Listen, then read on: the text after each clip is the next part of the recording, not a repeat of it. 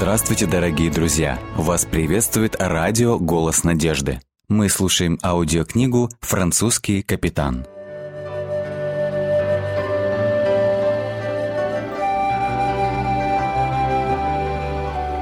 Эпилог Такова история родоначальника нашей семьи, закончила бабушка свой рассказ двум младшим дочерям, которые внимательно слушали ее. К сожалению, Андрей Ламуро умер спустя шесть месяцев после своего возвращения. Его здоровье оказалось необратимо подорвано всем пережитым. Но я горжусь тем наследием, которое он и Сюзанна оставили нам. Они всегда принимали сторону добра в борьбе со злом а свобода верить и поклоняться Богу с чистой совестью была для них дороже всего на свете. Всякий раз, когда я думаю о них, я тоже готова поступать именно так. Бабушка Маргарет 1905 году, крестившаяся в церкви адвентистов седьмого дня, тоже была частью семейной истории, которая еще не закончена, но продолжается в жизнях ее потомков, разбросанных по всему миру. Из старинных документов удалось выяснить, что Даниэль Ламоро единственный оставшийся в живых сын Андрея и Сюзанны, женился на Жанне Массе. От их союза родились семь сыновей и две дочери. Когда через несколько лет после смерти отца семья Даниэля покинула Нью-Йорк, то поселилась в графстве Путам, в лесной глуши к северу от города. Американские индейцы, населявшие эту местность, представляли постоянную реальную угрозу, а охота с рыбной ловлей были частью повседневной практики поселенцев. Сыновья Даниэля с детства привыкли к суровым условиям уединенной жизни в тех краях. Их жизненная стойкость сделала из них тех самых пионеров, усилиями которых были освоены огромные новые территории и благодаря которым и родилась новая нация. Все семеро сыновей были пионерами в той стране, которая после войны за независимость стала известна как Соединенные Штаты Америки. Большинство из них воевали как солдаты в борьбе между колонией и англичанами. Все они выжили и продолжили расселение на других частях американского северо-востока. Как и во многих семьях пионеров, их более поздние потомки стали судьями, сенаторами, церковнослужителями, учеными, бизнесменами и военными. Но в семье Ламуро с особой любовью и гордостью хранилась история двух простых героев, вышедших из гугенотов – мужчины и женщины, которые готовы были идти на риск отправляясь через бурные моря и океаны в маленьком суденышке в поисках свободы, в поисках шанса жить без страха и оставаться верными своим убеждениям. Комментарий автора. Большинство персонажей в этой истории – реальные люди, чьи имена сохранились в исторических записях. Несколько из них представляют собой собирательные образы, созданные на основе информации об описываемом времени и условиях. Описанные события также являются подлинными, и сведения о них собраны в ходе исследований, проведенных автором. Французская тюрьма в Бристоле, описание различных городов и поселений, упомянутых в книге, основаны на личных визитах в данные регионы и переговорах с местными жителями, а также погружением в атмосферу и традиции каждого места. Для меня, автора книги, эта история ожила, когда я стоял у купели XII века в часовне Сан-Марко, бродил по белым пещерам в Мишере, видел руины деревни Ля-Корбирай и входил под своды собора в Лузиньяне. Большая часть истории основана на устных рассказах, семейных преданиях, что дошли до моих родителей, которые оба были потомками рода Андре Ламуро. Я сделал этот рассказ настолько подлинным, насколько было возможно, и надеюсь, что и другие потомки Андре, которые прочтут эту историю, почувствуют признательность этому человеку и оценят мужество и силу духа неприметного героя времен французских гугенотов.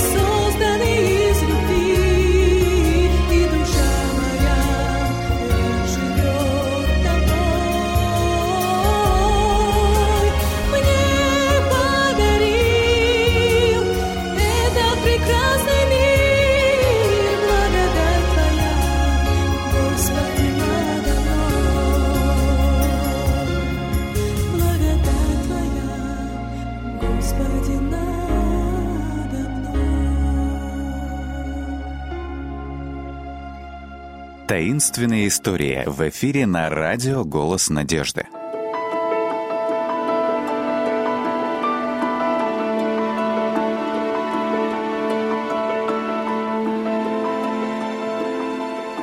Предисловие.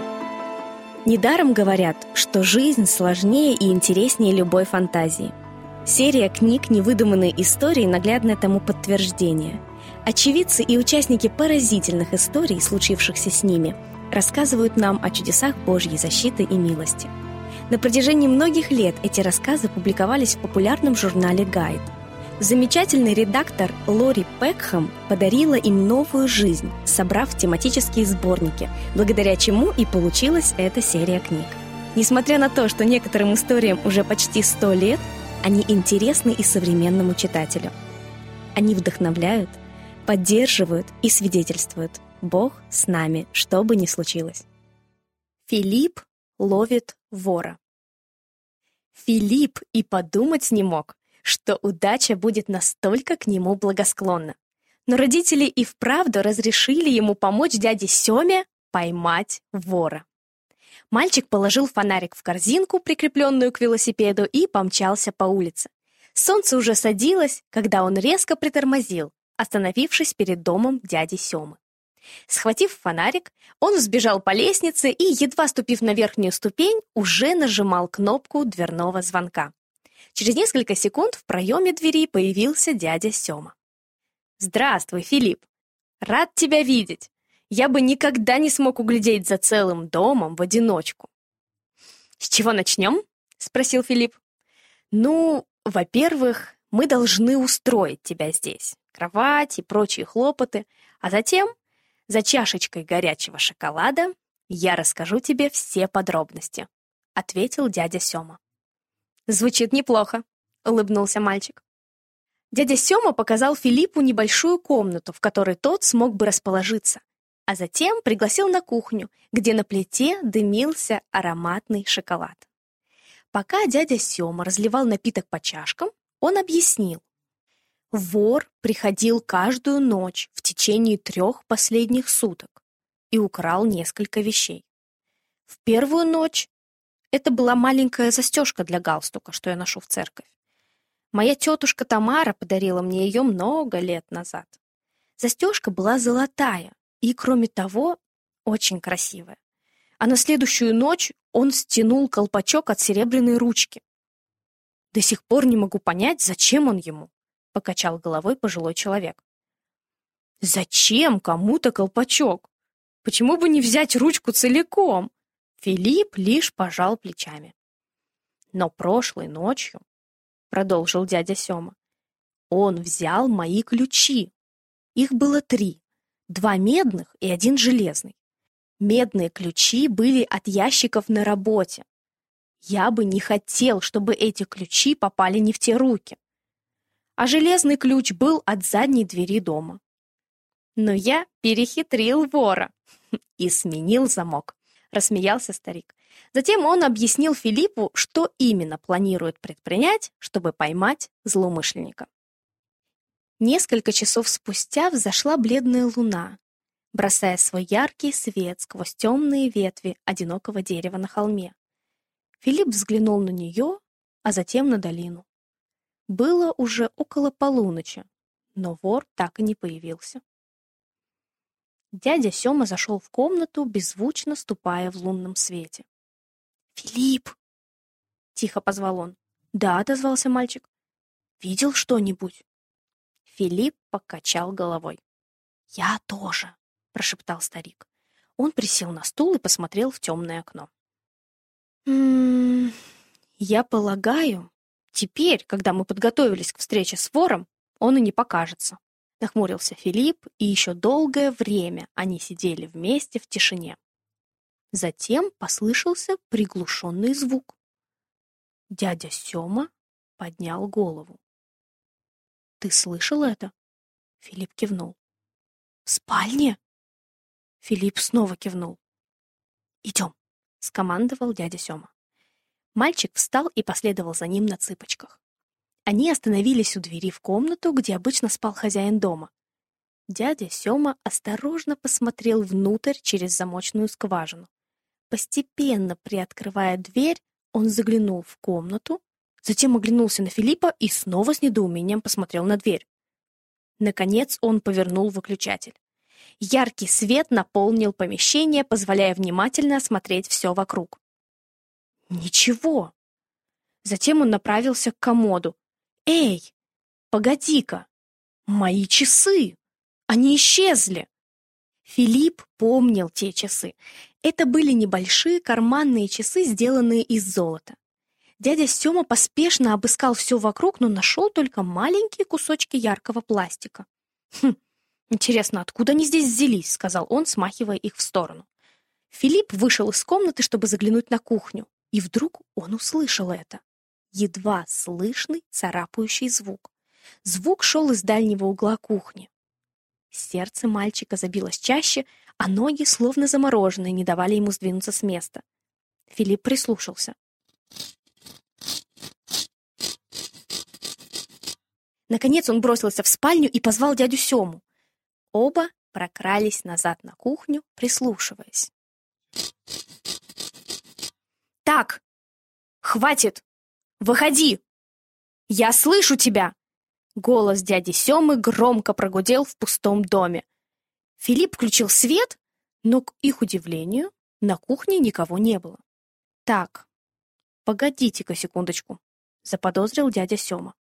«Что-то здесь нечисто». Он не смог бы удрать отсюда так быстро. Филипп нахмурился. И вправду, все окна были закрыты. Но задняя дверь, ведущая к озеру, была слегка приотворена. Мальчик указал на нее. «Нет», — покачал головой дядя Сема. «Эта дверь скрипит. Сейчас покажу». Они подошли к двери. Конечно, она скрипела и очень громко. Да, Вор не мог улизнуть через эту дверь, согласился Филипп. Но как же он смог выйти отсюда? Дядя Сёма покачал головой в полном недоумении. «Не имею понятия», — сказал он. «Но раз он ушел, то, думаю, нам стоит за ним последовать». Некоторое время не было слышно ничего, кроме ночной тишины. Крик птицы нарушил затишье, а затем все опять умолкло. И вдруг это царапанье снова. Филипп подпрыгнул от неожиданности. Прислушавшись и убедившись, что точно знают, откуда шел звук, они медленно, очень медленно пошли по направлению к нему. Звук доносился из той заросшей части двора, что начиналась рядом с гаражом. Пока они крались, казалось, что царапанье очень близко, всего в паре метров. Наши герои остановились, достигнув густых кустов. «Все, пора!» — проговорил дядя Сема. Они поспешно включили фонарики. «Вот наш вор!» — воскликнул он. «Лесной хомяк!» И у него в зубах мои часы. Жестом дядя Сема дал Филиппу знать, что лучше отойти. Они отошли на небольшое расстояние и немного подождали в тишине. «Мы никогда не найдем его гнезда, если не последуем за ним», прошептал дядя Сема. «Он сам нас к нему отведет. Стоит лишь идти за царапающим звуком». Филипп мало что знал о грызунах. «А что, все хомяки крадут вещи?» — с любопытством спросил он. «Нет, только лесные хомяки. Они любят яркое. Вот почему он украл застежку, ключи, а теперь и часы.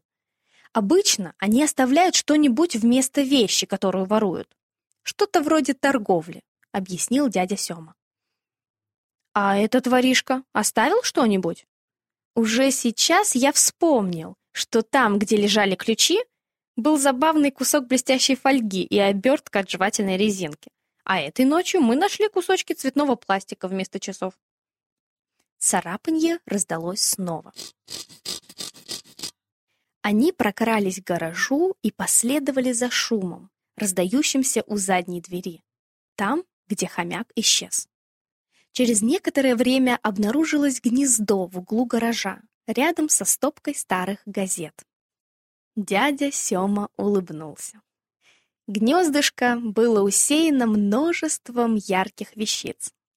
Осколки цветного стекла, блестящая струна, пластик, три пропавших ключа, золотая застежка, монетка, кусочки ярко окрашенного материала и, в конце концов, золотые часы.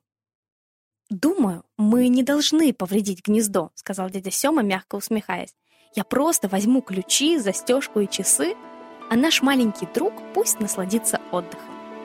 Но с этого момента я буду следить, чтобы задняя дверь в доме была плотно закрыта. Оба рассмеялись и вернулись в дом, сонные, но довольные. Они поймали вора.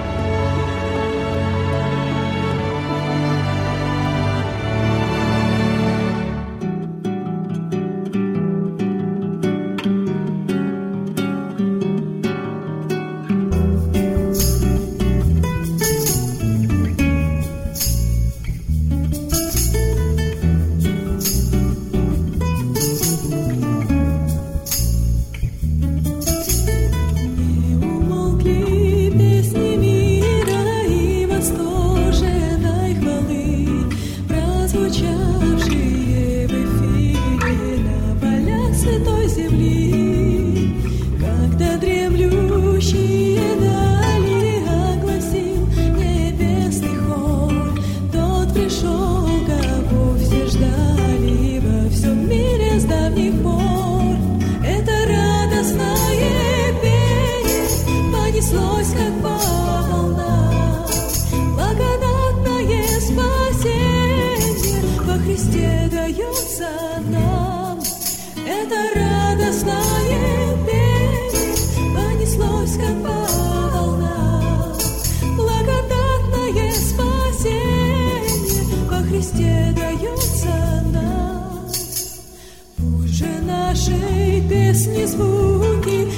Вознесутся к небесам. Бог простер святые руки и пришел на землю к нам. Это радостное пение понеслось, как по волнам. Благодатное спасение во Христе дается нам.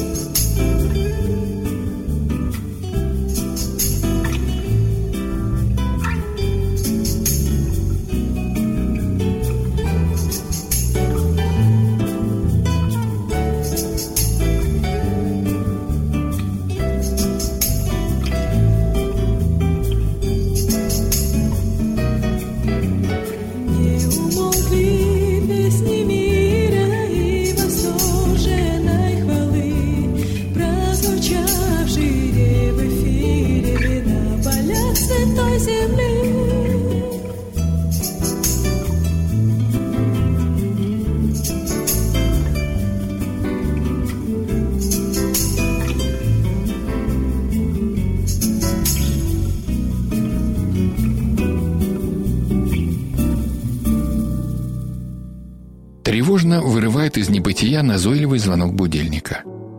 За оконным стеклом промозглая погода. Да и вообще какая-то погода. Скорее, не погода. На душе мерзко. Знакомая картина?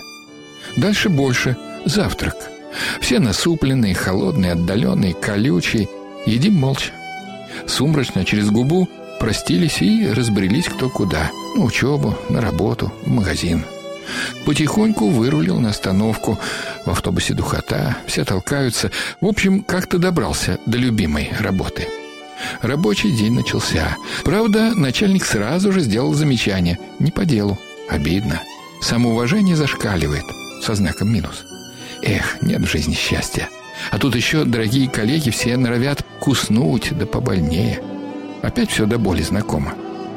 Ну все, вроде бы отбыл положенные часы. Далее следует порция общественного транспорта, а затем приходит унылый вечер дома с вялотекущими перебранками с ближними. Тошно. И тут вдруг удача. Первый раз за весь день. Приятель зашел. Посидели, поболтали. Вроде полегчал чуть-чуть. Правда, знаю, ненадолго. Дело ко сну, а спать-то и не хочется.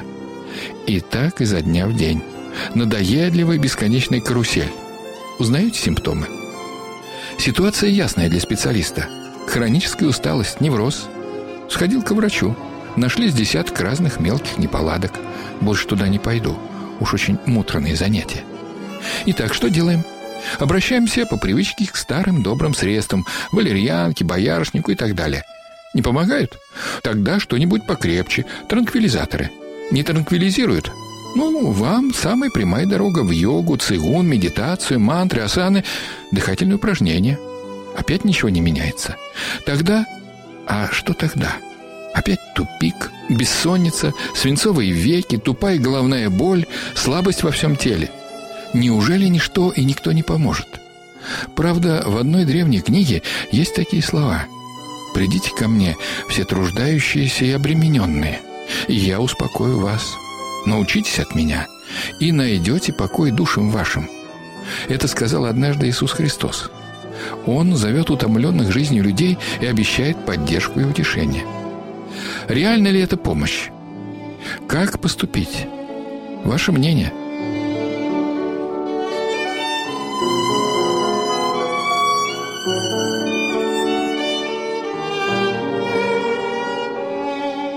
С вами был Николай Метлов. Заходите, пишите, оставляйте отзывы на сайте голоснадежды.ру.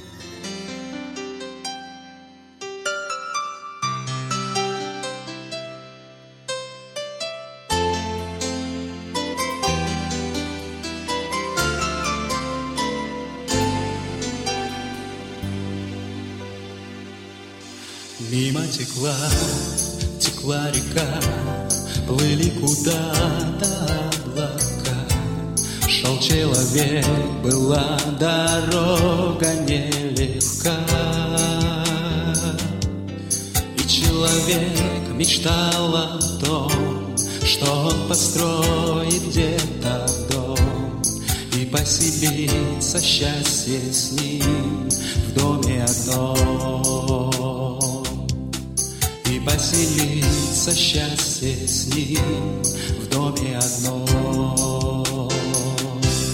Если когда-то уставал, он неизменно напевал песню любимую свою, ту, что пою.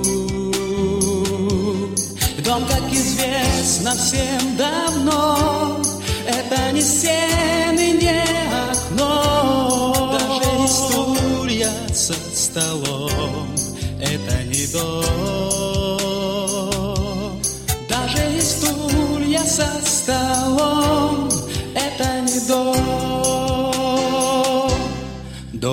То, куда готов ты возвращаться вновь и вновь, яростным, добрым, нежным, злым, еле живым. Дом это там, где вас поймут, там, где надеются и ждут, где ты забудешь о плохом. Это твой дом.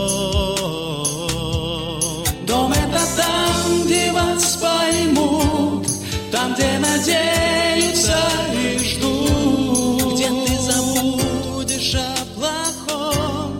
Это твой дом. Где ты забудешь о плохом? Это твой дом